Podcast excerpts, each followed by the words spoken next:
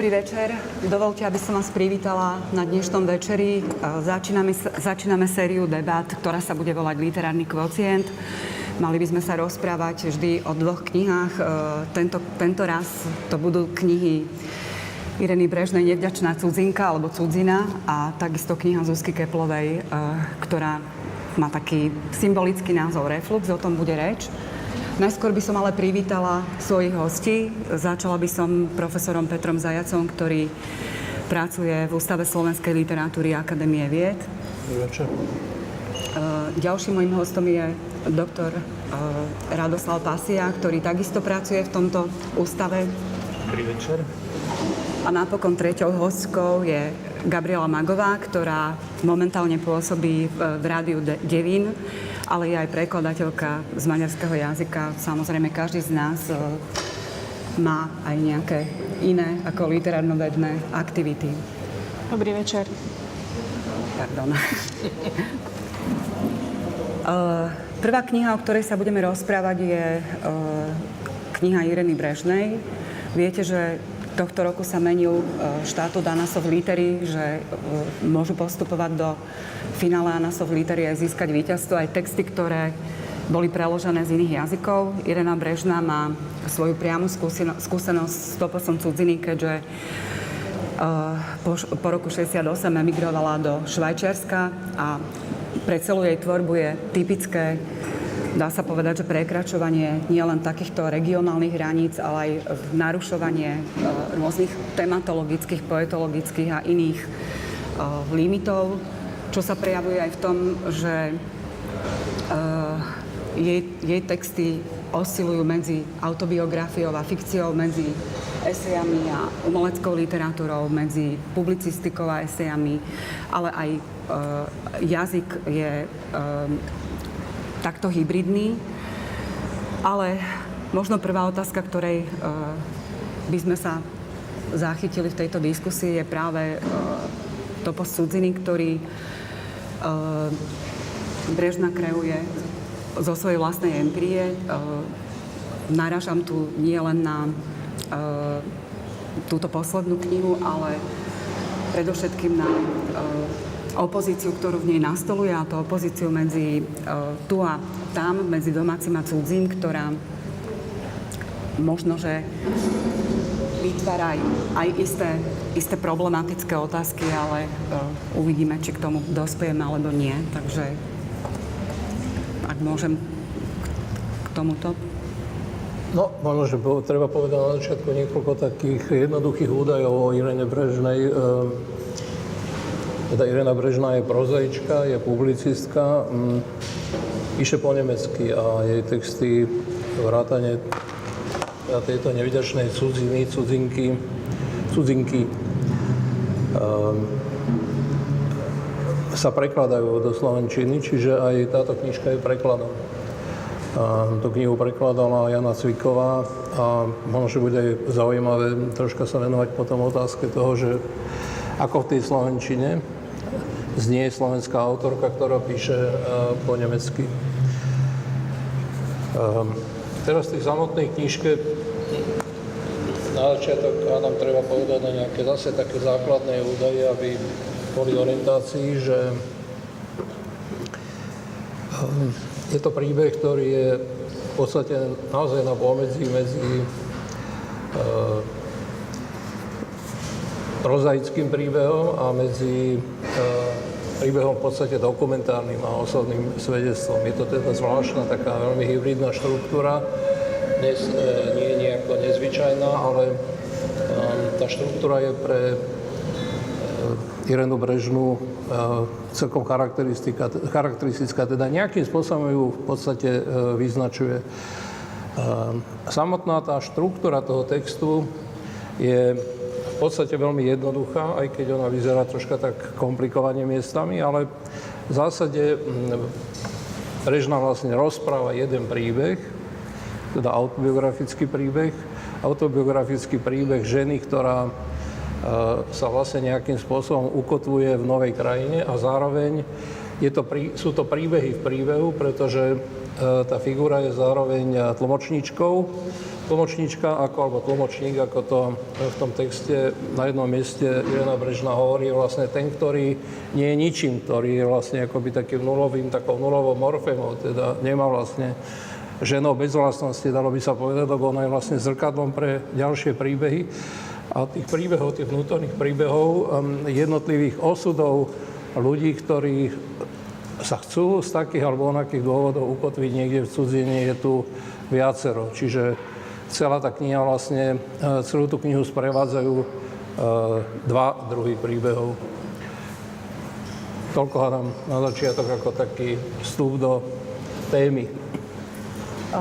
Ty si, ty si aj písal v podstate o tomto probléme, ktorý som naznačila, keď si uvažoval o tom, že časť knihy bola uverejnená v úplne inej rubrike ako umeleckej.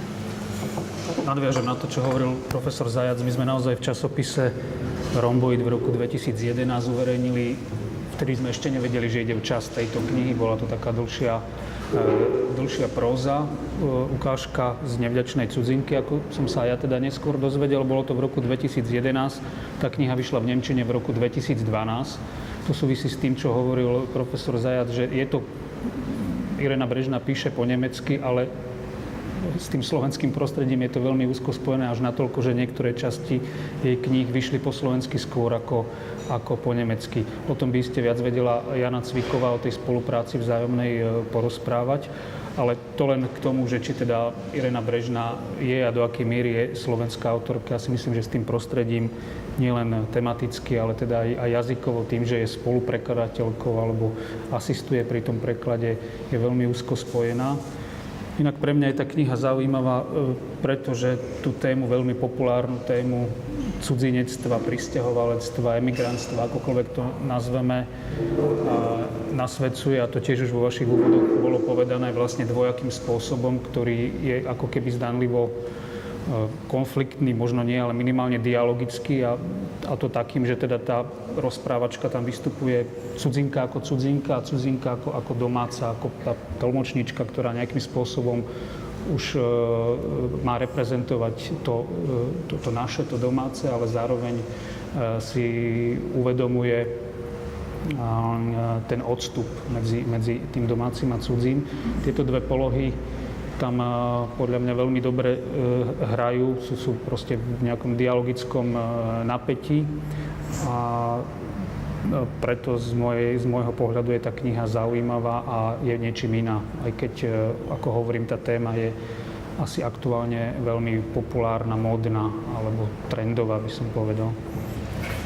Uh, možno Gab- Gabriela, uh ak, ak by sa dalo posunúť tá debata aj k tej prvej časti otázky, teda ako sa tu vytvára ten obraz cudziny. E, ide mi tu o to protirečenie medzi dokonalým Švajčiarskom, ktoré ona na začiatku objavuje a e, jeho postupným prijatím, teda najskôr ho neakceptuje, neskôr prechádza aj tá samotná postava ako keby istou premenou v tom, že to, čo sa jej videlo odpudzujúce, alebo to, to k čomu ne, nedokázala získať vzťah, e, začne minimálne oceňovať. A e, pre mňa, pre mňa osobne sa tu od istej generalizácie prechádza až v tej druhej časti knihy k tomu, čo si ja som akceptovala ako čosi, čo, čo ma presvedčilo, kedy, kedy sa vlastne ten taký trošku stereotypný pohľad na Švajčiarsko začal problematizovať?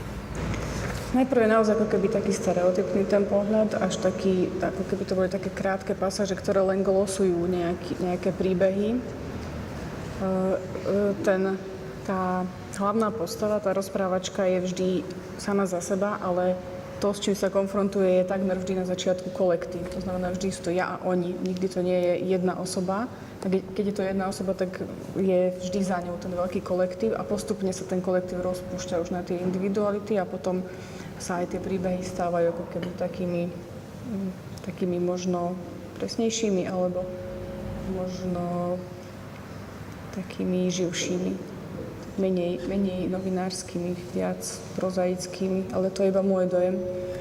To, čo je ešte iné podľa mňa, oproti ostatným takýmto knihám, ktoré majú túto tému, je asi to, že tá hlavná postava je takmer vždy napriek všetkému, čo hovorí optimistka, že je optimistická a tá sa deklaruje svoju životnú silu za každým a svoje, svoje rebelánstvo a tak ďalej, ale ten, ten pohľad napriek tomu, že tie príbehy, ktoré sa e, jej stávajú ako tej novo prišlej cudzinke, aj ako tej tlmočničke, ktorá je už viac menej doma, tak, tak e, cez všetky tie príbehy prechádza stále ten optimizmus.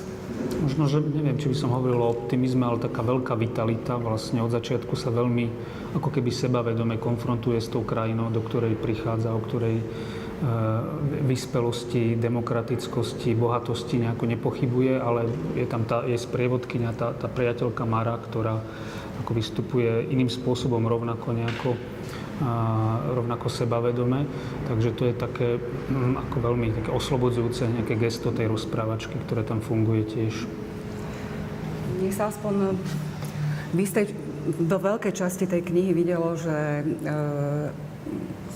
ten, ten pohľad e, na jednej strane stereotypný, ako keby akceptovateľný vzhľadom na to, že rozprávačka je subjektívna, že tu ide o priamu naráciu, ktorá má právo na deformáciu aj keďže je ešte, ešte nedospelá alebo revoltujúca, tak samozrejme, že môže jej byť táto nalinajkovaná krajina alebo oplotená, alebo krajina, v ktorej neexistujú emócie, ktoré ona uznáva, alebo málo okrúhla, príliš hranatá, príliš e, shoppingová, e, e, nesympatická, ale na druhej strane, keď, keď sa prechádzalo k takej generalizácii, že vlastne ako keby všeobecneniu cez všet, takmer všetky tie vrstvy, všetky, teda, že neboli to už len tie pastviny alebo obchody, ale aj ženy boli vychudnuté a škaredé a nosili lanové nohavice oproti t, hrdinke, ktorá mala rada tie pekné veci, ktoré si oni nevšimali, tak, tak, sa mi, tak sa mi zdalo, že, že možno, že mm, sa tu vytvára na začiatku až, až príliš taký modelovitý, zošeobecňujúci e, obraz tejto krajiny, ktorý ale našťastie potom sa zmenil. Um, ja myslím, že treba čítať tie línie, teda minimálne tie dve línie. V tej prvej línii to je príbeh e, teda tej rozprávačky samotnej a tej Mary. A obidva tie príbehy sú vlastne, na začiatku sú také akoby mm, postavené proti sebe, ako by tá Mara bola tá sebavedomá, ako hovorí Radopasia, a teda tá rozprávačka v podstate skôr sa nevie celkom dobre zorientovať, ale ten, tento príbeh, ktorý tvorí vlastne rámec celej tej knihy, sa končí úplne naopak. Hej, teda je, tak tá knižka, ten, tie príbehy sú postavené chiasticky, čiže ono sa tie, to garde sa úplne otočí, Mara zomiera napokon v tom príbehu, hej, a teda naopak tá rozprávačka si nachádza nejaké svoje miesto, ale samozrejme to miesto, ktoré si ona nachádza, tú identitu, ktorá si nachádza, je veľmi zvláštna, lebo si nenachádza identitu splínuti s tým švajčiarským prostredím, ale práve naopak si nachádza tú identitu poprvé v zadných dvoroch toho Švajčiarska, a to je naozaj veľmi dôležité, lebo tie zadné dvory to je to, čo je v tom Švajčiarsku také neupratané, ale zároveň čo je ľudské. A po druhé si nachádza svoju identitu v podstate ako cudzinka. Teda uvedomuje si, že byť cudzincom môže byť vlastne vo Švajčiarsku takou identitou, ktorá jej pomáha nejakým spôsobom aj existovať celkom ako rovnocenne, rovnoprávne v, tom prostredí. A aj tie vnútorné príbehy, nie sú nejaké, nie sú nejaké generalizujúce, lebo každý ten príbeh, ehm, ktorý vlastne tá rozprávačka tlmočí, je úplne odlišný. Niektoré sú úspešné, niektoré sú neúspešné, niektoré sú viac úspešné, niektoré sú menej úspešné. Vždy tam je nejaká túžba po čomsi. To čosi to môže byť naozaj tá, tá skvelosť toho Švajčiarska, taká povrchová. Môže to byť aj nejaká normálna ľudská túžba. Teda tých motivácií je tam, je tam veľmi veľa a oni vlastne sa tiež tak pootáčajú v priebehu tej, e, toho príbehu a, a, teda, a menia sa tam tie jednotlivé, jednotlivé pozície. V tom je prozaicky tá knižka zaujímavá, že ona je vlastne taká veľmi pružná, veľmi pohyblivá vnútorne.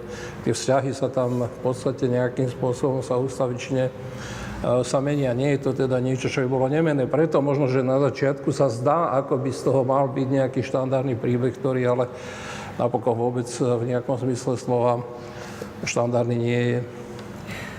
Tá metafora zádneho dvora sa objavila už v predchádzajúcom románe na Slepačích krídlach. E, vlastne Brežná prostredníctvom svojich postav pracuje s tou opozíciou predného a zadného dvora alebo istej väčšiny a minority.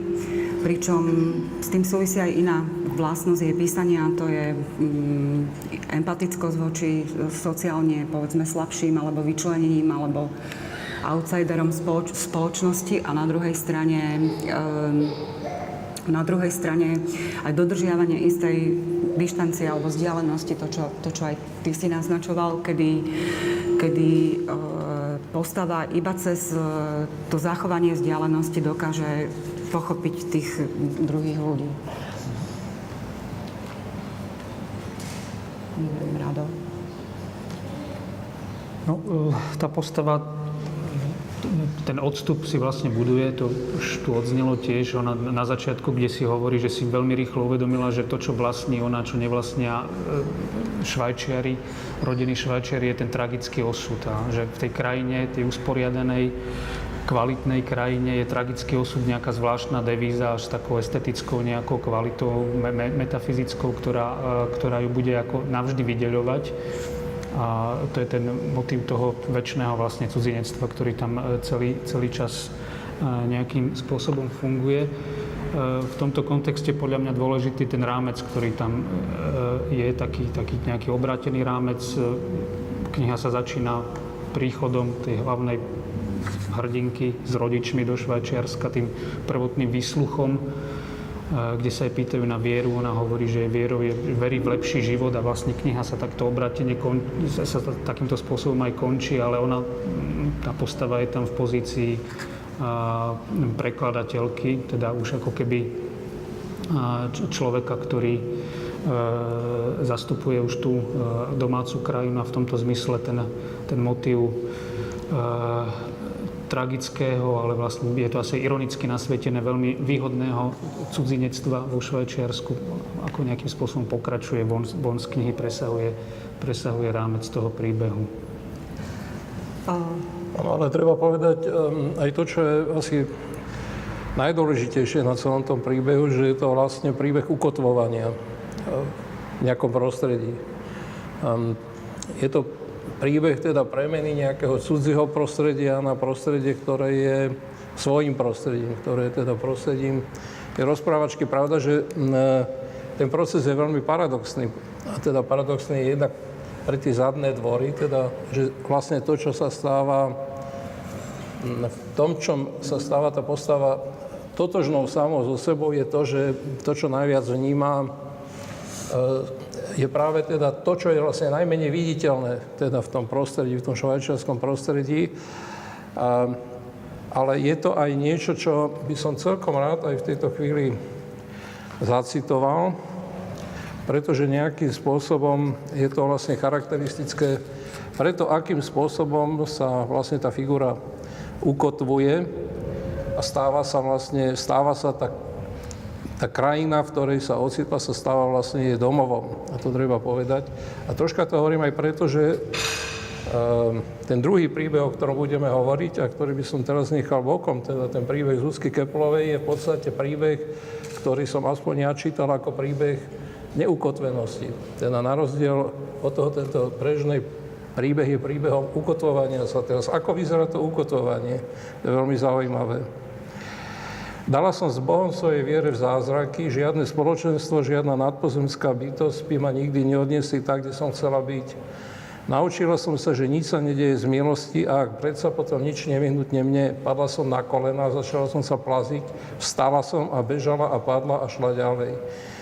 Vieru zázraky som si ponechal len na zázrake. Jedného dňa sa mi snívalo, že lietam. Odsvojila som si miestne zemité vlastnosti, ale len natoľko, aby ma príliš nezaťažovali a stúpala som stále vyššie, stala som sa prelietavo, videla som krajiny ako záhrady, ktorými ťahali elektrické vláčiky a napokon som sa zasmiala. Keď som to vzdala a prestala sa nútiť k tomu, aby som to za každú cenu úspešne prisvala, ocitla som sa v blaženom stave vznášania. Ja si myslím, že práve ten blažený stav vznášania je e, niečím, čo vlastne umožňuje istú, ja by som doslova povedal, veľmi zemitú, ako ona tam píše, ale zároveň veľmi, veľmi poetickú existenciu. Vrátila by som sa k tým rozličným hlasom, ktoré sa ozývajú prostredníctvom narratorky v tomto texte. Ide mi to o to zaznamenávanie príbehov e, e, utečencov, e, témy, ktorá je, tak ako aj Rado e, naznačil, v dnešnom, dnešnej dobe veľmi aktuálna. E, ale zároveň by som sa dotkla inej hranice a to je hranica možno medzi ženským a feministickým, na čo naražal vo svojej recenzii v Romboide aj, aj e, Bala, ktorý napísal, že samozrejme isté, isté vety si vie predstaviť práve v kontexte aspektu, kde kniha vyšla. A keď sa, keď sa zameriame vlastne na tie príbehy znásilnených alebo znásilnenej ženy, ženy, ktorá predáva svoje telo, ženy, ktorá e, je v hlbokej depresii, pretože má autistické dieťa, tak sa asi nevyhneme aj e, tomuto záujmu o, e, povedzme, ženské, ženské otázky aj v súvislosti opäť s tým iným prostredím cudziny alebo v prepojení na ten motív migrácie. Gabriela. Podľa mňa je to prirodzené, že to tam je. je to, súvisí to práve so záujmom jednak tej rozprávačky, tlmočničky, ale aj tej aj autorky samotnej s, so všeobecným dianím, ktorého sa zúčastňuje. Ona je veľmi spoločensky aktívna a, a Myslím, že... sa pohybuje v prostredí, kde sú slabí a kde sú, kde sú proste ľudia na okraji a kde sú kto je väčšinou na okraji, to sú práve takéto prípady a často ženy. Takže to je... Myslím, že je veľmi dôležité v tomto kontexte, že tá kniha má tie dva plány, dve línie, o ktorých sme hovorili. Táto línia reflexie týchto príbehov je práve ako keby v tej publicistickej línii a tam podľa mňa drží, drží pokope. Je, tie príbehy sú podané vlastne kvalitným publicistickým jazykom. Je zaujímavé pre mňa, akým, akým spôsobom tú tému tematizuje v tej línii ako keby v úvodzovkách umeleckej, nejakej e, prozaickej. A tam robí také zvláštne obraty, keď súčasťou tej identity je vo Švajčiarsku, e, e, je odoberú tú prechyľovaciu koncovku a teraz ona, ona bojuje o, o jej vrátenie. Čiže vlastne robí také nejaké gesto, ktoré, ktoré ide proti, proti srsti nejakej tradičnému feministickému ako vnímaniu tejto problematiky. A veľmi úzko to súvisí no, možno vlastne... ani nie, možno ani nie, veď sú aj také, také spôsoby prejavovania svojho feministického názoru, že, že sa vraciaš k tradícii a vraciaš sa k takému priezvisku. Ale tam si uvedomujeme, že, že tá žena je asi v nejakom inom kontexte, že asi e, keby to bola próza ukotvená do slovenského prostredia, asi by tá téma takto nefungovala a je ako veľmi osviežujúca podľa mňa. Tam, ak sa menilo na začiatku, keď prichádza postava do Švajčiarska, tak jej v podstate tam ani nejde len o to prechylovanie alebo používanie teda nejakého rodu, ale skoro o to, že jej odobrali tie striežky a uh, teda tie dlžne, dlžne a, a mekčenie nad priezviskom a že zrazu ako keby čo tam je aj neskôr, že, že ako keby sa postupne musela zbaviť tej takej barokovej ornamentálnosti alebo takej možno, že slovanskej. No, celá tá možno... prvá časť knihy je podľa mňa o tom, ako, sa, ako, ako jej idú zradiť rebienok, ako sa jej idú Uh, ono tam o barokovosti je tam troška reč, ale to je, to je v poriadku. Teda, ne, mne, mne to pripadalo takto, že a teraz nehovorím o tom švajčiarskom alebo nemecky hovoriacom literárnom prostredí, ale hovorím o slovenskom literárnom prostredí. Mal som pocit, že práve teda tá tie vlastnosti nemeckého jazyka, aj nemeckého prozaického jazyka, aj teda publicistického jazyka, lebo to, to sa tak amalgamuje navzájom v tom texte, že sa vlastne aj v tom slovenskom literárnom prostredí sú celkom užitočné. Ja som, mňa to upokojovalo, teda jej štýl, ktorý je taký priezračný a v podstate hm, neskrýva sa za nejaké veľké metafory, ale hm, je teda taký hm, priamo, priamo pomenúvajúci čo si myslím, že je, čo si myslím, že je dobre a že na prospech, e, na prospech e, tej prózy, lebo to vnáša aj do e, slovenskej literatúry, lebo však je to slovenská literatúra. Je to slovenská literatúra aj preto, alebo sa to stalo slovenskou literatúrou, to nie je náhoda, že vlastne v tejto chvíli sa o tej Brežnej toľko hovorí aj, aj, aj, aj, aj teda v tom slovenskom literárnom prostredí, pretože ona nejako korešponduje s tým typom mladých slovenských prozajčiek, pre ktoré vlastne je ten vzťah medzi tým, čo je domáce a čo je vlastne teda to iné, čo je, čo je dnu a čo je vonku, sa v podstate na, na druhý spôsob sa vlastne, mm, vlastne to nejako korešponduje aj s tou brežnou, čiže ona tá brežná už nie je nejaká v tejto chvíli nejaká výnimočná, možno, že tá emigrantská téma tam už nie je taká podstatná, ale podstatné je práve, práve tá schopnosť, teda ako, ako vlastne existovať e, v nejakých prostrediach, ktoré pôvodne neboli pre mňa domáce, ako sa v nich udomácňovať. Čiže e, napokon e, ešte raz sa vrátim predtým, než budeme hovoriť tej Zuzke Keplová v jednom rozhovore, teda Zuzka Keplová v jednom rozhovore aj priamo hovorí, že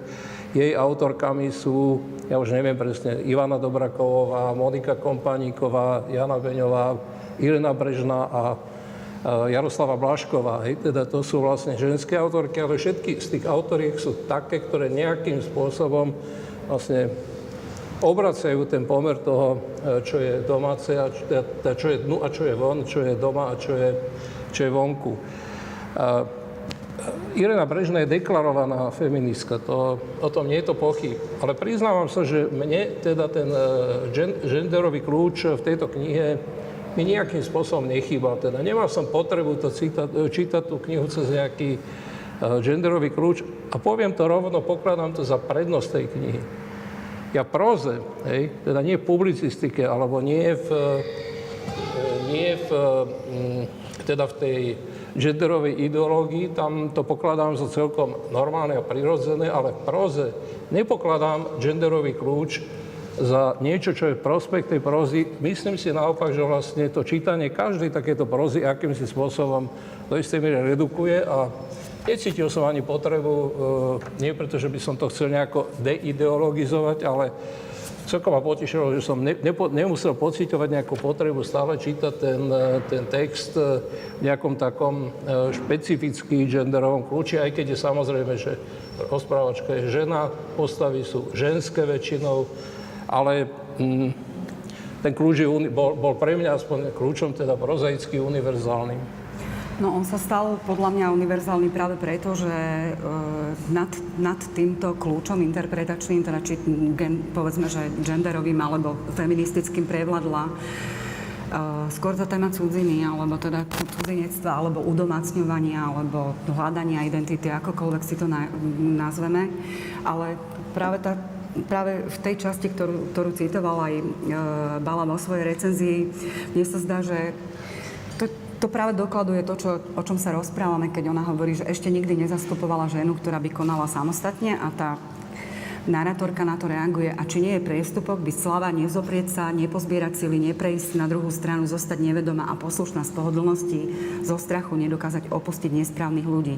A mne sa zdá, že tam je trochu už aj problém v tom, že že ak e, dobre zvláda, povedzme, e, e, tie úskalia, úskalia nejakej ideológie feministickej, tak tá ďalšia časť, kedy sa hovorí o tom postavení sa na, to, na, na tú stranu ukrivdených, je tá druhá časť je, je pre mňa už, už taká mierne ideologická, alebo neviem, ako to presne, presne pomenovať. A tým by som to aj premostila. Čo si podobné sa mi vidí, e, že sa stáva aj u Zuzky Keplovej, keď, e, e, keď sa usiluje dotýkať, stvárniť sociálnu tému, že tiež zachádza až na rozdiel teda od, od tých iných motivov, ktoré, ktoré sú v tom texte až do istých kliše alebo, alebo uh, sociálneho sentimentu. Tak by som to možno pomenovala. Genderisti, teraz máte slovo. Takže čo prechádzame? Teraz, ani, teraz mi ani nejde o gender, ale skôr o to premostenie, keďže pre mňa oba, oba tie texty vypovedajú aj o aj o sociálnej téme. No, keď, keď veľmi chceme, tak vieme čítať aj knihu Ireny Brežnej ako naplnenie programu. Nechcem priamo povedať, že, že by to malo byť nejaké rozdávanie rozumov, ale je, je to je to, keď chce niekto, tak si tam pozbiera tie body, že, že čo všetko to naplňa a čo všetko to chce naplňať a čo všetko to komentuje a tak ďalej, ale našťastie to vôbec také nepotrebuje presne v tom, v tom chceme to tak, že nechceme čítať návody alebo manifesty, ale chceme čítať dobrú knihu. T- tejto knihe sa to podarilo. Zuzky Keplovej uh, je tých problémov, ktoré sú teraz dôležité, alebo ktoré by chceli byť uh, na svetle dňa, je ich veľmi veľa, podľa mňa priveľa v tejto knihe. A sú tam takmer všetky, ktoré tam majú byť, sú všelijako poobracané, poskladané. A skôr ako e, u knihy Ireny Brežnej, tak, tak tuto skôr, skôr sa nám za každým vynára tá otázka, že, že čo, čo sa tu naplňa, aký, aký program.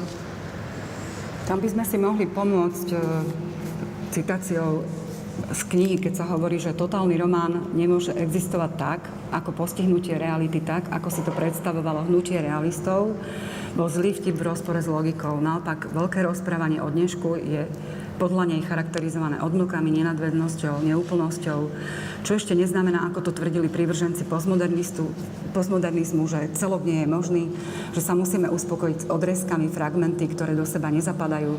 Je to skôr ako krábica s nekompletným puzzle. A pritom by sme sa asi mohli pristaviť, že čo všetko sa nám zmestí do toho puzzle, alebo čo všetko sa zmestí do celku uh, refluxu Zisky Keplovej. No, ako treba povedať, že sa tam toho zmestilo veľmi veľa.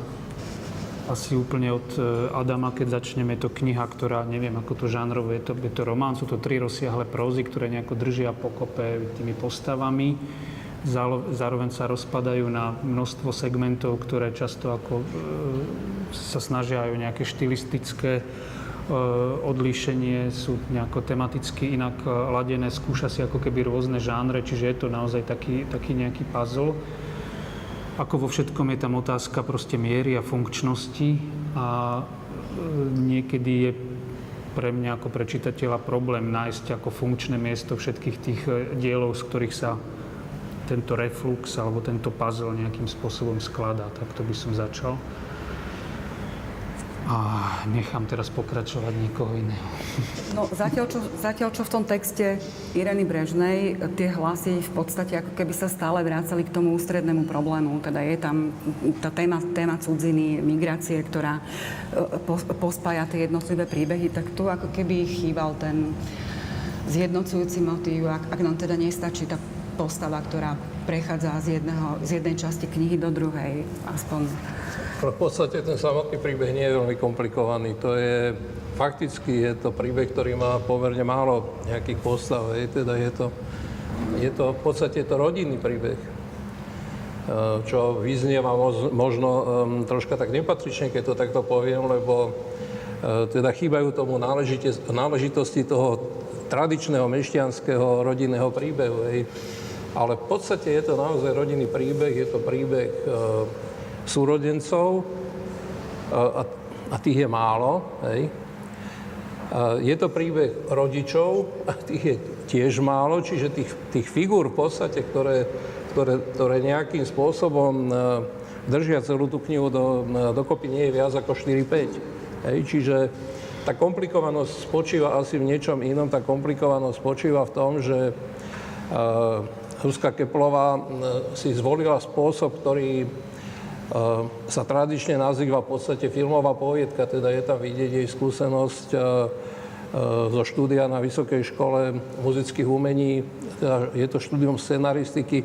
V podstate, pokiaľ sa ešte dnes píšu scenáre klasické, neviem, či sa ešte píšu, ale keď sa ešte písali, tak tie scenáre mali v podstate veľmi často práve takúto podobu, že to boli rady epizód, ktoré boli vedľa seba nejakým spôsobom radené a teda spájala ich nejaká vizualita. Čiže keď človek číta aj tento príbeh vizuálne, teda tak, že si to predstavuje, ako to ona vidí, tak ten príbeh je, príbeh v podstate naozaj nie je až tak veľmi jednoduchý.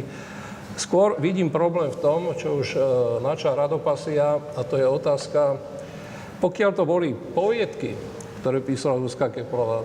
A tie poviedky boli v podstate také spontánne. No tak sa dobre čítali. Obávam sa troška, že tá knižka sa nečíta dobre a že sa nečíta dobre alebo tak dobre, ako by sme si to predstavovali tejto, na základe skúsenosti s, tou, s touto Zuzkou Keplovou. A myslím si, že sa nečíta tá knižka preto dobre, že v tom, v, tej, v tom veľkom materiáli, lebo je tam veľmi veľa materiálu, ako by jej chýbal, chýbalo to, čo proste musí mať každý text, a to je selektívny aparát. Každý text, hej, a každý prozaický text je vždy nejakou mierou medzi tým, čo, čo, je, čo je výberom z nejakého materiálu a čo je nejakou, nejakou kompozíciou, to znamená nejakým usporiadaním toho, toho materiálu. A ja som mal veľmi silný pocit, že toho materiálu tam bolo, mala strašne veľa, ale že pri tom výbere ma, ma, ma stále, tak keby som bol redaktorom tej knihy, aby som to povedal celkom jednoducho, tak by som tam oveľa viac eh, by som vypúšťal tých vecí, ktoré sa mi tam zdali byť eh, nadbytočné a ktoré vlastne eh, nejakým spôsobom aj spôsobovali to, že ten, ten, tá knižka je taká dosť, je tam strašne veľký rozpil. Hej. Potom preto sa ona aj číta tak ako nie veľmi komfortne, že vlastne treba v tých jednoduchých vzťahoch niekde loviť, lebo už človek zabudne medzi tým, že čo sa s tou ktorou figurou v podstate udialo. Ale jednu vetu by som ešte povedal, ktorú pokladám za dôležitú a tá sa týka samotného názvu. Teda to slovo reflux e, znamená vlastne niečo a ono, sa, ono, ten, ono ten reflux nie pod tým názvom, ale pod tou činnosťou samotnou sa objavuje vnútri toho, toho, tej knižky a objavuje sa v takej ambivalentnej, teda takej obojakej povahe. V podstate ten reflux neznamená nič iné ako to, že potravu, ktorú človek nejakým spôsobom skonzumuje, dostane ju do žalúdka, tak tá potrava sa vracia naspäť a vracia sa naspäť v nejakej podobe, no ja by som povedal teda doslova do písmena niečo, čo, čo vlastne človek akýmsi spôsobom spätne vyvrhuje.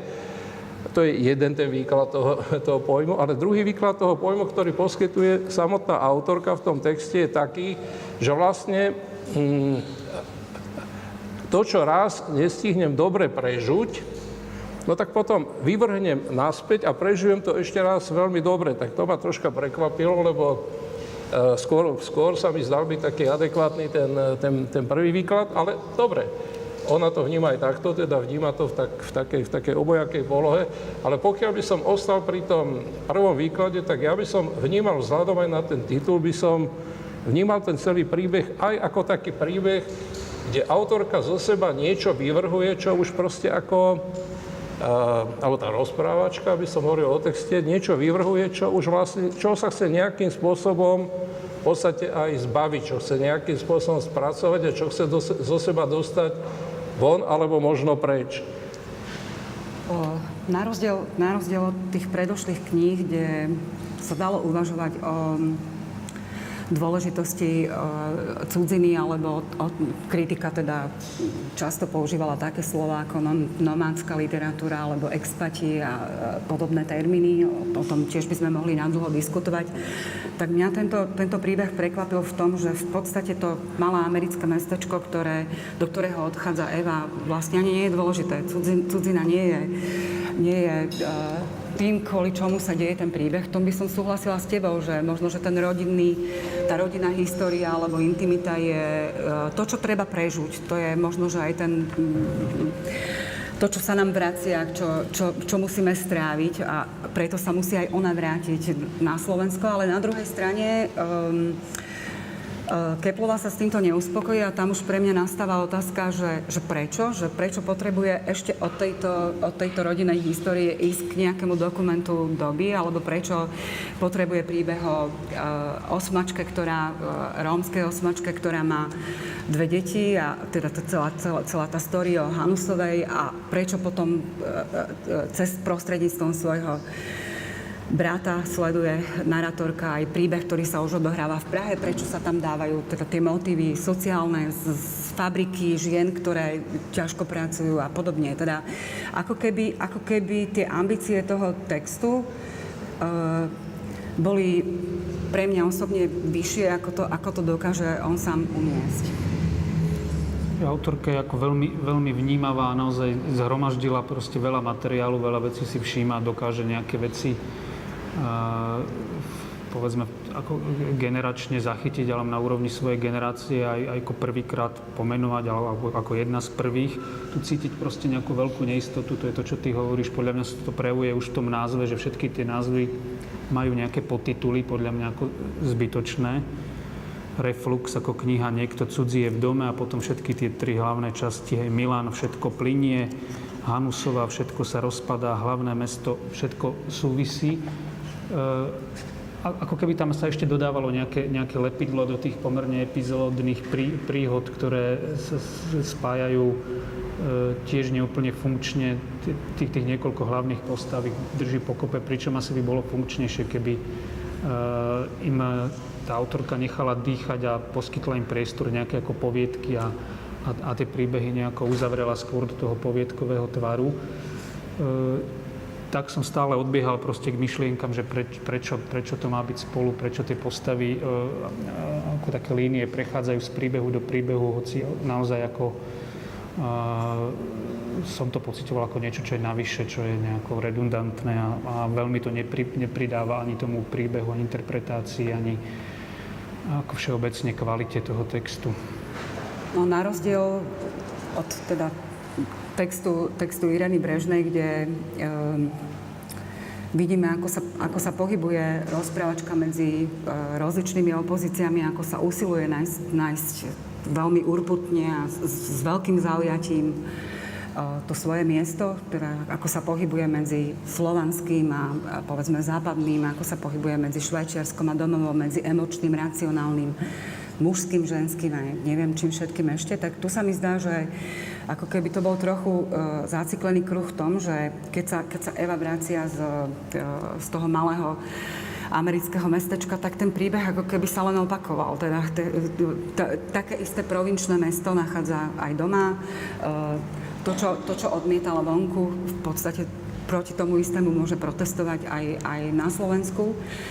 Takže tak, tak trochu ako keby oproti aj tým jej predošlým knihám, teda či už Buchty Švábachom alebo uh, knihou o Taškente, ako keby, ako keby um, uh, sa to tak trochu trochu menej problematizovalo, alebo aj menej, menej sa vytvárala tá um, veľmi silná generačná výpoveď, ako sa jej podarilo dosiahnuť v tých predošlých dvoch knihách. Aj keď na druhej strane um, čo sa týka, čo sa týka vytvárania nejakého dokumentu, e, dokumentu doby alebo nejakého obrazu doby, je možno, že na istých miestach silnejšia, ale potom sa zase vrátim teda k tomu citátu alebo k tomu, čo tu hovoríme, že či to naozaj vytvára nejaký zmysluplný celok. Myslím, že tá postava si strašne veľa nesie zo sebou a že je oveľa dôležitejšia už ako tá téma formálne z hľadiska nejakého ako vydavateľskej poznámky. To má byť o tom, že tá typická Keplovej postava sa teda vracia domov a, a, a čo s ňou teda bude, hoci ju poznáme ako tú expatku a, a človeka, ktorý skúma svoju identitu niekde za hranicami na našej všednosti. E, v tejto knihe zistíme, že sa s ňou vlastne nič nedieje, ako celý, celú tú, tú svoju hlavu si zoberie so sebou naspäť ako na Slovensko, čo je svojím spôsobom ako generačne nejaká, možno, možno to chápať ako nejakú optimistickú výpoveď dokonca, lebo ako tá krajina je taká, že vlastne a kompatibilná s tým svetom v tom zmysle, že, že nedonúti tú postavu nejako zásadne, zásadne ako vybočiť. A na druhej strane to prináša ten hlavný problém, že čo teda s tou, s tou témou, že čo drží tú knihu pokope. Ja tam vidím taký posun od, od týchto tém ako e, identitných súvisiacich s kultúrou, s jazykom, s takými ako kolektívnymi, sociálnymi, všeobecnejšími vetami, vecami k k problematike opäť nejaké generačné, ale vlastne nejaké problematike singles, takých tých ako neuza- e, ľudí s, nejaký, s nejakými neuzavretými e, vzťahmi, v takej, ktorí sa dostávajú do už nejakej v podstate medzigenerácie, ako 30 40 To sú tie, vlastne tá, tá druhá časť knihy s tými príbehmi e, tých e, četovaní rozličných ako patologických internetových vzťahov, takých ako nejakých väčšných diskusí o potenciálnych možných nenaplnených vzťahoch. E, ale aj táto téma je nejaká tak ako latentne, nie je nejako jednoznačnejšie uchopená, ale tam vidím nejaký taký posun, povedzme, u, u tej Keplovej v jej písaní, že je to niečo, čo nie je úplne nové, veď to bolo aj v Buchtách Švábachom nejakým spôsobom, ale tuto vidím ako takú nejakú silnejšiu, dominantnejšiu tému, ktorá je ale teda dosť teda tak ako pod vodou nejako skôr skrytá, ako že by sa nejako jednoznačne tematizovala. Ono, ten text má v podstate podobu e, teda textu tkaniva. To nie je nič e, nejaké výnimočné, ale je to dôležité takto povedať. Tkanivo vždy sa skladá z nejakých uzlíkov a z nejakých e, nitiek. Tie postavy v podstate sú tými uzlíkmi, ktoré to majú nejakým spôsobom držať spolu a tie tkaniva vytvárajú vlastne tie vzťahy medzi niekedy veľmi odláhle a niekedy veľmi oťažité medzi tými jednotlivými postavami. Zdá sa mi, že to, čo, to, čo ubúda u Keplovej je humor, jednoducho ma to aj troška prekvapilo, že v tejto knihe je menej humoru, aj keď tam samozrejme existuje. Niekedy má takú veľmi pôvabnú povahu, to som si celkom rád, som si počkrtol tie miesta. Ale aj tak toho humoru je menej, ako bolo povedzme v tých prvých dvoch knihách, ale to, čo pribúda, je pamäť. Tie prvé knižky um, autori tejto generácie, ja už som ich tu vymenoval, sú v podstate knižkami, ktoré vychádzajú z nejakej zážitkovej bázy, sú to veľmi také silné, intenzívne zážitky. Mm, problém, a to nie je len problém pre Keplov, ale pre celú generáciu, je, že dobre, ale čo, keď sa tie zážitky nejakým spôsobom, alebo ten, ten, ten prírodzený rezervoár tých zážitkov generačných, čo keď sa vyčerpá, potom sa začínajú isté veci opakovať. Ja to napríklad cítim u Dobrakovej, ktorej Roman Berovi pokladám za možno kľúčový román tejto generácie, tak ako ju vnímam a vnímam ju ináč ako veľmi silnú prozaickú generáciu, musím povedať. Ehm, Keplová nejakým spôsobom podľa mňa pochopila, že teda ak sa má dostať ďalej, tak ehm, nedá sa držať len tej zážitkovej bázy a ide teda niekoľkými smermi, z ktorých dva sú také veľmi nápadné. Jeden je to, čo vlastne nejakým spôsobom charakterizuje a čo je aj troška také ironické, aj sebaironické, ale aj nie celkom a to je vlastne tá jej báza, povedal by som, doslova ako vzdelanecká. Ona predsa vyštudovala, uh, bola na doktoránskom štúdiu a to tam strašne v tej knižke vidieť, niekedy možno troška až na, až na úkor teda toho, uh, tej samotnej prozaickej podoby tej knihy. Proste je, Keplová ako autorka je veľmi, e, teda, teda je re, autorka reflektujúca a reflektujúca spôsobmi, ktoré my ako literárni veci poznáme veľmi dobre. Niekedy som sa cítil ako kolega s kolegyňou, len som si hovoril, či si z nás troška nestruha príliš veľké žarty ako s kolegou. Takto by som to povedal. Asi áno. A tá druhá rovina, ktorá tam pribúda, je rovina pamäte. A preto, preto potom tá knižka vyzerá aj niekedy um, uh, tak ako, ako by boli tie epizódy príliš roztrúsené, ale s tým som ja ako čitateľ nemal nejaký veľký problém, pretože tie návraty sú v podstate návraty do uh, života tej rodiny. Teda uh, niektoré veci, ktoré sa naznačia v jednej chvíli a naznačia sa iba veľmi tak uh, jemne, no tak potom sa na nejakom celkom inom mieste e, sa rozvedú do, nejakého takého, do nejakej takej do nejakého mikropríbehu cez jednoduchú epizódu. Príbehy vzťahu medzi otcom a matkou, príbeh ich rozvodu, príbehy vzťahu medzi e, tými súrodencami. Oni majú potom aj nejaké svoje, svoju sedimentáciu, teda e, v priebehu toho čítania toho textu vidno, že sa nejakým spôsobom aj v čase usádzajú a že sa usádzajú takým spätným spôsobom, že vlastne od toho dospelého príbehu sa vlastne ako keby vracali do, um, povedzme, detstva tých postav a, a do teda uh, nejakej skôr mladosti tých, uh, tých rodičov. Toto, toto, ma nejako, toto sa mi zdalo byť ako, uh, ako v poriadku, len hovorím, že mal som pocit, akoby, akoby nie je celkom dobre, proste Keplová zvládla celý ten, celý ten, celý ten materiál. Hej. Niektoré veci som jednoducho nechápal, čo ja viem, na čo tam dala toľko tých blogov, ktoré, no je to také akoby zdálivo pôvabné, ale, ale v tom texte to mm, mm, nepomáha ničomu, ani, ani, tý, ani tej próze, ani, ani teda nejaké charakteristike tých, tých postav, no proste E, človeku je jasné, že je to, je to nejakým spôsobom, že to môže byť e, zaujímavé. A takých vecí je tam, nie je, tam tak, e, nie je ich tak málo.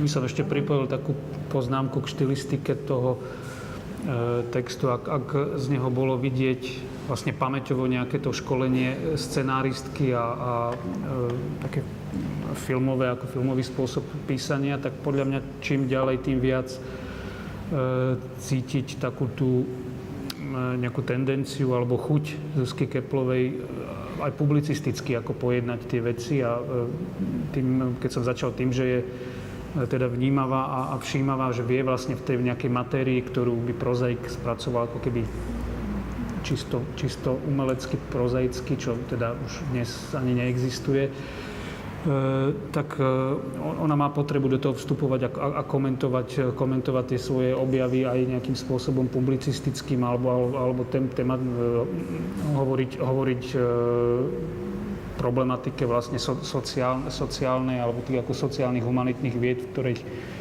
je, je vzdelaná využívať, využívať tie prozaické nejaké kapitoly, epizódy aj ako, nejaká, ako demonstráciu nejakých javov, ktoré ju možno zaujímajú ako, ako publicistku, ako odborníčku na e, nejakú časť e, sociálnych vied. A e, to tam tiež teda cítiť ako taký nejaký posun, povedzme. Na jednej strane tá kniha sa tak ako aj ty si naznačil, že vrácajú sa tu isté motívy alebo oblúkovito uh, sa opakujú, opakujú isté, isté témy. Keď uh, matka spomína otca, tak v záverečnej časti knihy sa vráti alebo stretáva dcera s týmto svojim otcom počas štúdií v Prahe, takže Nedá sa uvažovať o nejakej redundancii, zbytočnosti v, tomto zmysle slova, že by nedoťahovala isté, isté motívy, ale mne sa skôr vidí, že eh, keď sa zachytávajú napríklad rozhovory Fera a Evy, tak eh, mm, napriek, napriek tomu, čo všetci vieme, a nemožno, nemožno pochybovať nielen o školení, ale aj o kultivovanosti, o erudícii Zuzky Keplovej, myslím teraz aj o literárnom poučení alebo vzdelaní, tak napriek tomu sú tie dialógy alebo aj niektoré časti ako keby len len veľmi životné alebo empirické, prenesené. To, to je možno aj to, čo naznačuješ ty, že, že to už miestami začína nebyť fikcia, ale publicistika. Taký, taký materiál pre ďalšie nejaké úvahy. No, ktorý ale, ktorý ale treba ešte spracovať. Uh, to je, respektíve potom, potom sa možno aj pýtať, že na čo, na čo ho uh, tam dávať, keď ešte nie je takto preštilizovaný do ehm, umeleckej podoby. Neviem, ako si to ty, Gabriela, vnímala? Ja to vnímam takisto, veď už nie, niekoľkokrát to tu odznelo a ja s tým úplne súhlasím, že ten materiál sa začne skladať a potom sa zrazu už iba rozkladá, že už jeho toľko, že nie je, nie je dopracovaný do, do, do skladaný došitý, alebo ako povedať. Už je na to by bolo treba potom oveľa väčší priestor, alebo by bolo treba fakt z toho vyškotať niečo, lebo, lebo tie postrehy, hoci sú veľmi dobré a veľmi, veľmi potrebné, tak, tak závisnú tak vo vzduchu. Je to zvláštne, lebo to zase nie je kniha, ktorá by vznikla nejako za krátky čas. Ako z, vlastne s tými časťami tej knihy sme sa stretávali, už dlhšie boli priebežne publikované, čiže je to určite zámer, je to niečo, čo je premyslené autorkou. E, nie je to ten typ autorky, ktorá každý rok má, má knihu, ale teda napriek tomu taká nejaká deficitnosť tam asi sa všeobecne pociťuje. No či to zase nie sú aj, aj isté barličky, um, uvedomovať si to, že môžem vyskladať uh, ten celok ako, ako puzzle, kde pokojne môže čosi aj chýbať. Aj zase sa vraciam k tomu. Ono sa vám hovorí v knihe o, o tom spôsobe, akým e, dáva ten text dohromady ako puzzle, puzzle, alebo puclíky, ja hovorím tomu puclíky, lebo e, sa naše deti sa hrali s puclíkmi, no tak sú to pre mňa puclíky. E, ale tieto puzzle e, sú vlastne vždy nejaké m, také malé čiastočky, ktoré ale napokon vytvárajú nejaký obraz čohosi. A preto si myslím, že, že, že mm, te, ten jej text je skôr zlož, ako z tých puzzlov, je skôr zložený z nejakých čriepkov alebo možno dokonca črepov.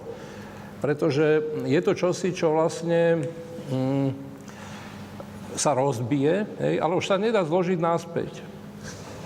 Ja som, by som to obmedil tým spôsobom, že my zložíme ten puzzle, ale zistíme, že tá fotka je neostrá, hej? Že, že sme to ako tie dielíky sme poukladali aj, aj tak to je. Ale teda, ale teda, teda to, to som si len tak pripomenul, ale to, čo sa mi zdá byť ako um, dôležité, o čom sme vlastne nehovorili v tejto chvíli, je niečo, čo v podstate um, tú Zuzku Keplovú spája s Irenou Brežnou. A tak, ako hovorí tá Irina Brežná na jednom mieste o, o tých zadných dvoroch švajčiarských, teda to je ten svet tých, ktorí sú vlastne niekde mimo, sú out, sú na okraji alebo za okrajom.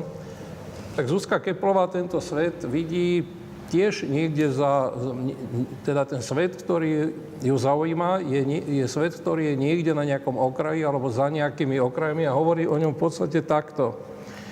Je našou povinnosťou byť na strane slabších. Vždy, keď sa deje nejaký spor a ja neviem, na ktorú stranu sa pridať, riadím sa týmto pravidlom. Ja to pokladám v podstate za kľúčovú vetu tej jej prózy a v podstate e, si myslím, že to, čo teda obe tie autorky napokon spája, je niečo, čo by som nazval ako prozaický étos. A zdá sa mi, že to nie je zanedbateľné, že to je dôležité, že to nejakým spôsobom, a v tejto chvíli by som použil naozaj to slovo, že to nejakým spôsobom spája ženské autorky, e, že majú väčšiu empátiu eh, voči tomu svetu, ktorý, ktorý, ktorým sa prozaicky zaoberajú, ako ich slovenskí mužskí kolegovia v tej istej generácii. Čo nie je, eh, čo nie je nejaké negatívum pre týchto mužských kolegov. Ale keď si porovnáte, povedzme, eh, Pišťanka alebo Balu, hej, je to úplne opačný svet. Svet je rovnako dôležitý ako tento ženský svet, ale je to úplne opačný svet. Je to svet v podstate veľmi, veľmi, veľmi brutálny. Je to svet, ktoré, v ktorom empatia nemá v podstate, nemá v podstate čo robiť. Hej. Ale tieto dva svety, alebo tieto dva pohľady na svet, obidva sú vlastne nejakými pohľadmi slovenských autorík a autorov, teraz to poviem takto, na ten e, dnešný svet, ktorý ich v podstate, v ktorom žijú, ktorý ich zaujíma. E, raz je ten výsledok lepší, raz je horší, ale toto ich podľa mňa teda e, v tom ženskom variante, toto ich, toto ich spája ten etos, proste empatie voči, voči tým slabším a naozaj to pokladám za veľmi dôležité aj u jednej z tých našich dvoch dnešných autoriek, aj teda aj pre tú jednu autorku, aj pre tú druhú. Tých no slabších je v dnešnom svete príliš veľa. Zuzka Keplová ako keby sa bála, že na niekoho zabudne a je tam to ako tých, tých, tých, tých tém a tých motivov ako strašne, strašne veľa. A pre mňa, pre mňa osobne, ako náhle to začne e, vypovedať o e, etose, alebo ak začneme uvažovať o etose, tak sa stráca tá estetika. Aj tú vetu, ktorú si citoval, to je podľa mňa veľmi zlá, zle napísaná veta, aj, kde, kde, ktorá je ako vystrihnutá z nejakého pre mňa, zase sa vrátim k tej publicistike, nejakého, nejakej angažovanej publicistiky, ale nie je veľmi literárna. Aj? Že byť na strane slabších, zastávať sa ich je našou úlohou. Mm, ja som si to, no, ty tiež zažil. zažil. Neboj sa, dúfam, že, dúfam, že sa to ne, teda nejak nevyvinie týmto smerom, lebo mne sa ten príbeh vidí silnejší práve v tej rovine, povedzme, rodinného príbehu, ako náhle začne odbiehať k tým, to, čo som už, teda viackrát sme to povedali, k tým, či už rómskej problematike, alebo k Indovi, alebo k, k, k ženám v fabrike, tak pre mňa osobne to nemá tú silu, e, prozaickú silu, ako, ako by som od Keplovej očakávala. Aj vzhľadom na to, ako poznám jej e, predošlé knihy, tak práve tieto línie sa mi vidia e, slabšie. E, neviem, mali by sme pomaly uzatvárať e, možno tu hľadať, čo spája tieto dve autorky, okrem toho, čo sme už naznačili. Možno e, pri modelovaní témy e, cudziny ako teda e, prvého spoločného e, problému e, by sa dalo súhlasiť s tým, že zatiaľ čo brežnej postave sa darí ukotviť, tak ale opäť nie prvý raz, aj v predošlých knihách sa vracia Keplovej hrdinka naspäť a je, je to teda taká permanentná vykorenenosť.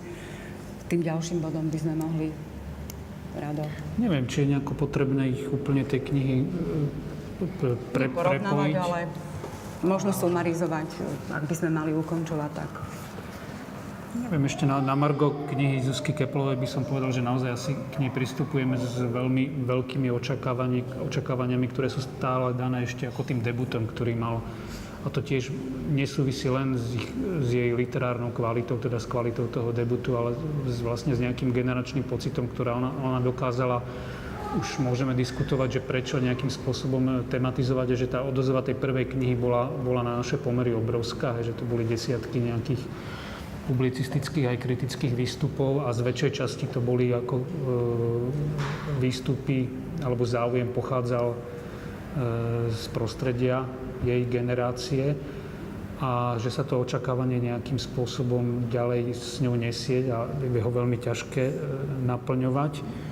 V tomto zmysle, no nebudem sa púšťať do nejakých ďalej ako v, v, veľmi asi vonkajšky, vonkajších paralel medzi Keplov a, Keplovou a Brežnou nejaké hĺbšie, okrem tých, čo sme povedali, mi nenapadajú. Gabriela.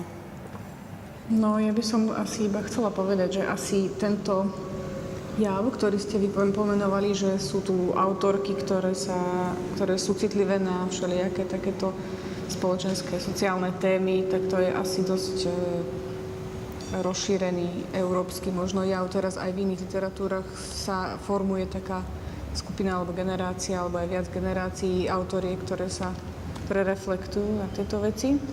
To je jedna vec. Druhá vec, možno by som ešte na záver chcela povedať, že, že mož, keď ich máme porovnať alebo nejako aspoň troška spojiť, tak o, práve tým rozdielom by som ich asi spojila, že, že v nevďačnej cudzinke ide o, o hlavnú postavu, ktorá je vlastne podľa mňa, podľa môjho čítania, nie je jedna reálna postava, je to nejaký koncept postavy, je to taká, taká 18-ročná alebo mladá osoba asi nie je, ktorá by toto všetko odvnímala v novej krajine, že to je, to je proste také možno troška priznané, nejaké podsúvanie videnia sveta tejto postave a, a zároveň i tie príbehy, ktorých je, je veľké množstvo, tak um, v podstate ilustrujú nejakú takú základnú myšlienku takým spôsobom, ktorý je, ktorý je veľmi priateľný pre nás. A u Zuzky Keplovej, ktorá robí to isté v podstate, tak je akurát e, tá živosť alebo živelnosť tej hlavnej hrdinky taká nejaká, neviem čím to je, že ju čítame takým iným spôsobom, asi som sa zamotovala, ale chcem povedať, že, že tam, tam u Zuzky Keplovej by sme čakali tú story alebo ten príbeh, ktorý nás, ten švung nás odniesie niekam a tam si náhodou uvedomím, že čo sa deje s týmto svetom. A namiesto toho dostávame nejaké, nejaké filozofie alebo nejaké také upozornenia, že a toto je tu ešte, a ešte tento problém je tu a ešte, a ešte tento tu trpí. Že obidve chcú to isté, aj s istým spôsobom sa to im samozrejme aj darí, ale ale tuto to príjmame tak vďačnejšie a u tej Zuzky tam kritizujeme.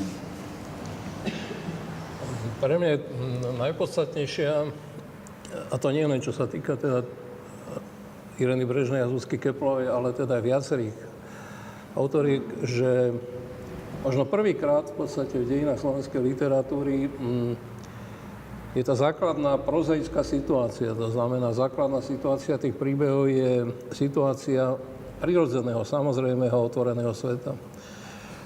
My to pokladáme za niečo, čo je, čo je čo, o čom veľmi neuvažujeme, pretože to pokladáme za niečo bezpríznakové. Je to ale výnimočná situácia, lebo nikdy predtým.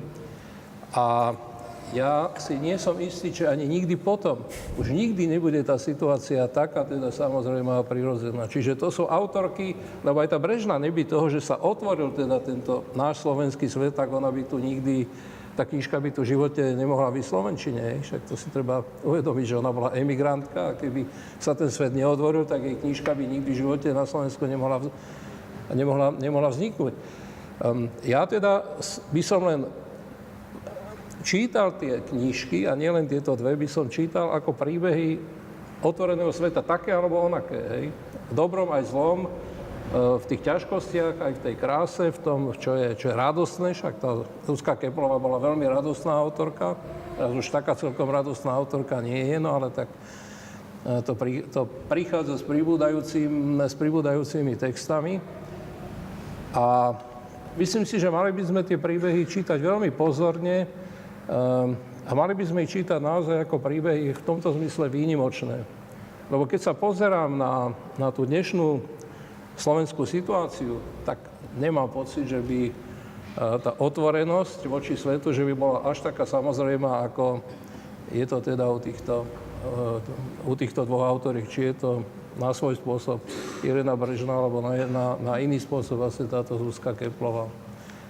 No pre mňa osobne Zuzka Keplová nebola nikdy radostná autorka. Uh, už, už keď vydala Buchty Švábachom, tak v podstate viac vypovedala o prostredníctvom... No, pre mňa nie. Pre mňa, pre mňa je to próza, ktorá hovorí o, uh, o tom, aké sú veľmi zlé podmienky pre uh, ľudí, ktorí prídu študovať alebo prídu do zahraničia za akýmkoľvek účelom. Majú musia jesť tie najlasnejšie potraviny, musia bývať v nevyhovujúcich hygienických podmienkach. Ten vzťah, ktorý sa tam rozvíja, ten trojuholník aj s lesbickou témou nie je vôbec radostný.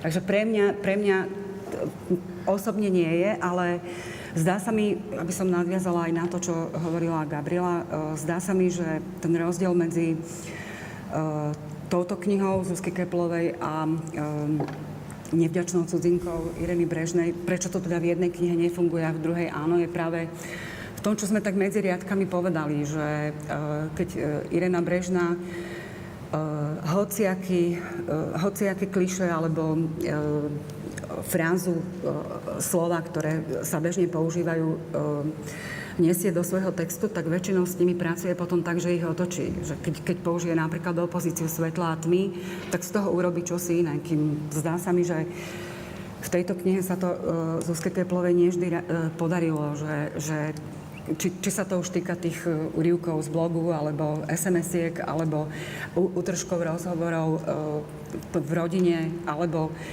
um, Hanusovej, že, že nie, ako keby tá subverzia e, toho, toho životného materiálu tam e, chýbala oproti tomu, čo, čo vidíme u Brežnej. Teda zase asi sa vraciame k tomu, o čom by sa da, zase dalo aj debatovať ďalej, a to je jazyk, ktorý, s ktorým Brežna dokáže pracovať e, veľmi, veľmi čisto.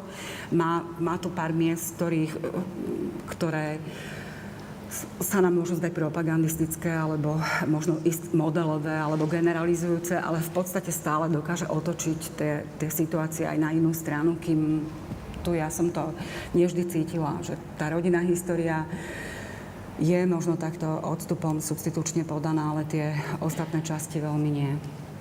A myslím, že je to otázka jazyková, to tu tiež odznelo proste humoru, aj z tej nadsázky, kým tej brežnej e, ten, ten odstup od, od témy a z toho vyplývajúci humor tam nejakým spôsobom funguje. U tej Zuzky Keplovej je menej zastúpený alebo menej funguje a z toho potom vyplývajú tie problémy, ale myslím, že to je už ako jazyk, je úplne samostatná téma, ktorú už by sme asi nemali teraz otvárať. Dobre, takže asi budeme uzatvárať. Ďakujem veľmi pekne našim hosťom, najskôr teda Petrovi Zajacovi, Majte sa pekne. Radoslavovi Pasiovi a Gabriele Magovej.